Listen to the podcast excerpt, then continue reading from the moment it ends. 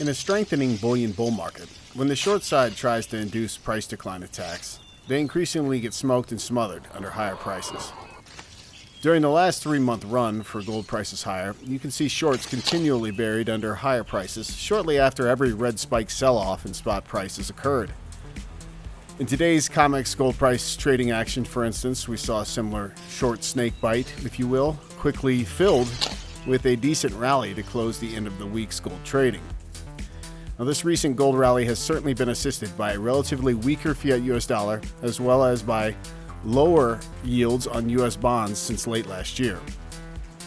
But yesterday, I found it interesting that already banks are citing technical gold price support levels at the moment down to where the 2022 LBMA conference attendees guessed that the gold price would be by October 2023. Of course, no one knows exactly how long this current gold price rally is going to last, and exactly by when the nominal gold price record of 2075 an ounce will get left as support in an eventual move towards 2300 and 2500 an ounce. What I do know is every single devaluing fiat currency around the world is going to be buried by gold in the coming years. And what gets buried by gold eventually also gets dump trucked upon by silver too. Pakistan's currency plummeted to a record low. The Pakistani rupee was valued at 255.43 against the US dollar in the interbank market on Thursday.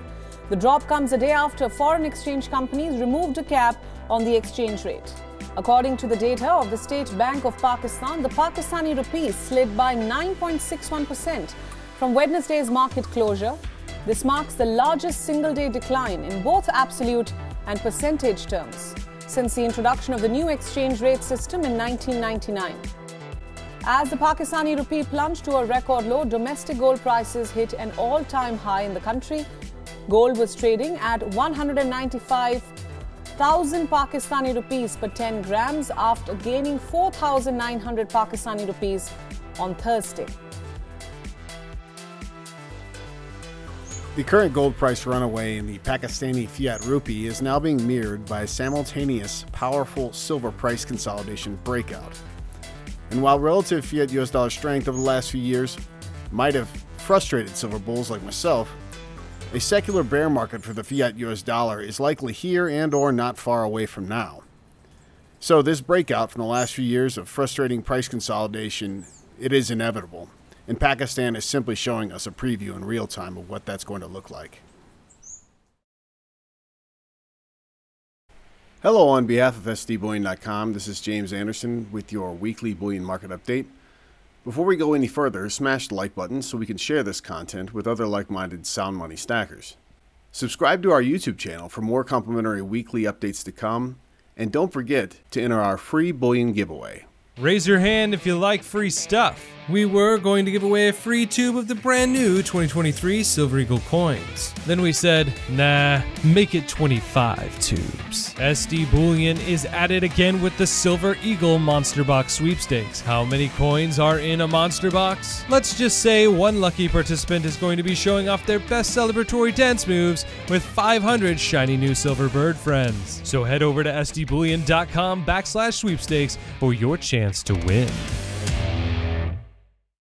The silver and gold markets had a week of tiny ups and downs in trading action. The spot silver price finished the week slightly down below 24 an ounce where it began the week's trading at, while the spot gold price finished flat on the week around 1930 an ounce bid.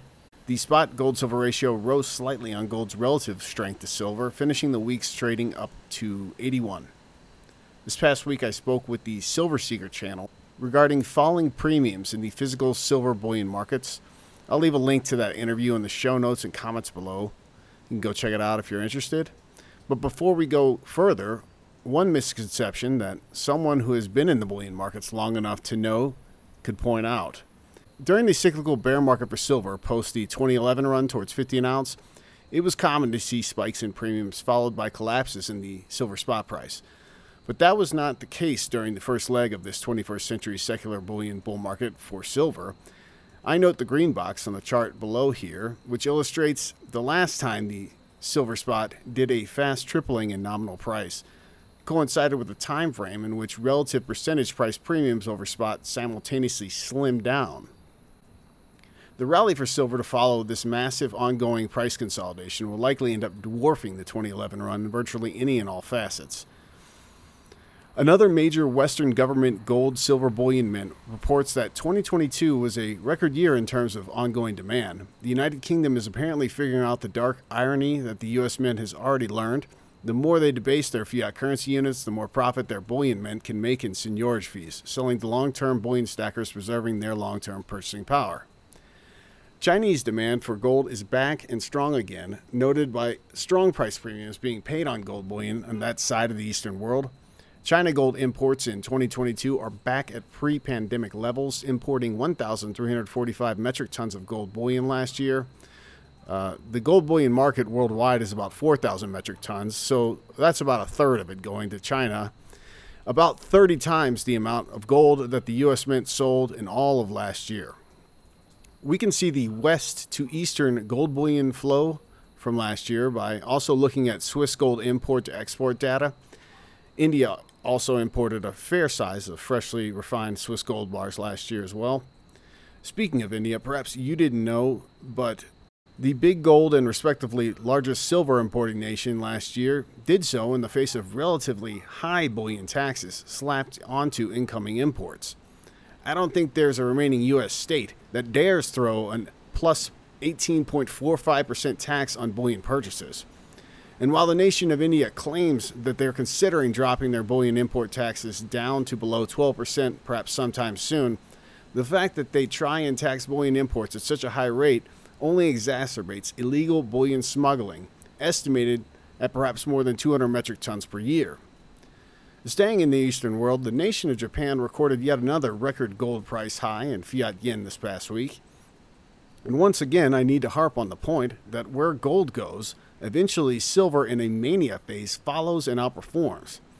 This silver cup formation in Japan will likely be a 45 year building blowout, and you can see how far it has yet to climb from its dwarfing still 1980 nominal price high versus today in 2023. Further into Eastern world news this week, this time from India, we're going to listen to their bullish case for non precious metals with low inventory levels as China begins to reopen from long running economic lockdowns.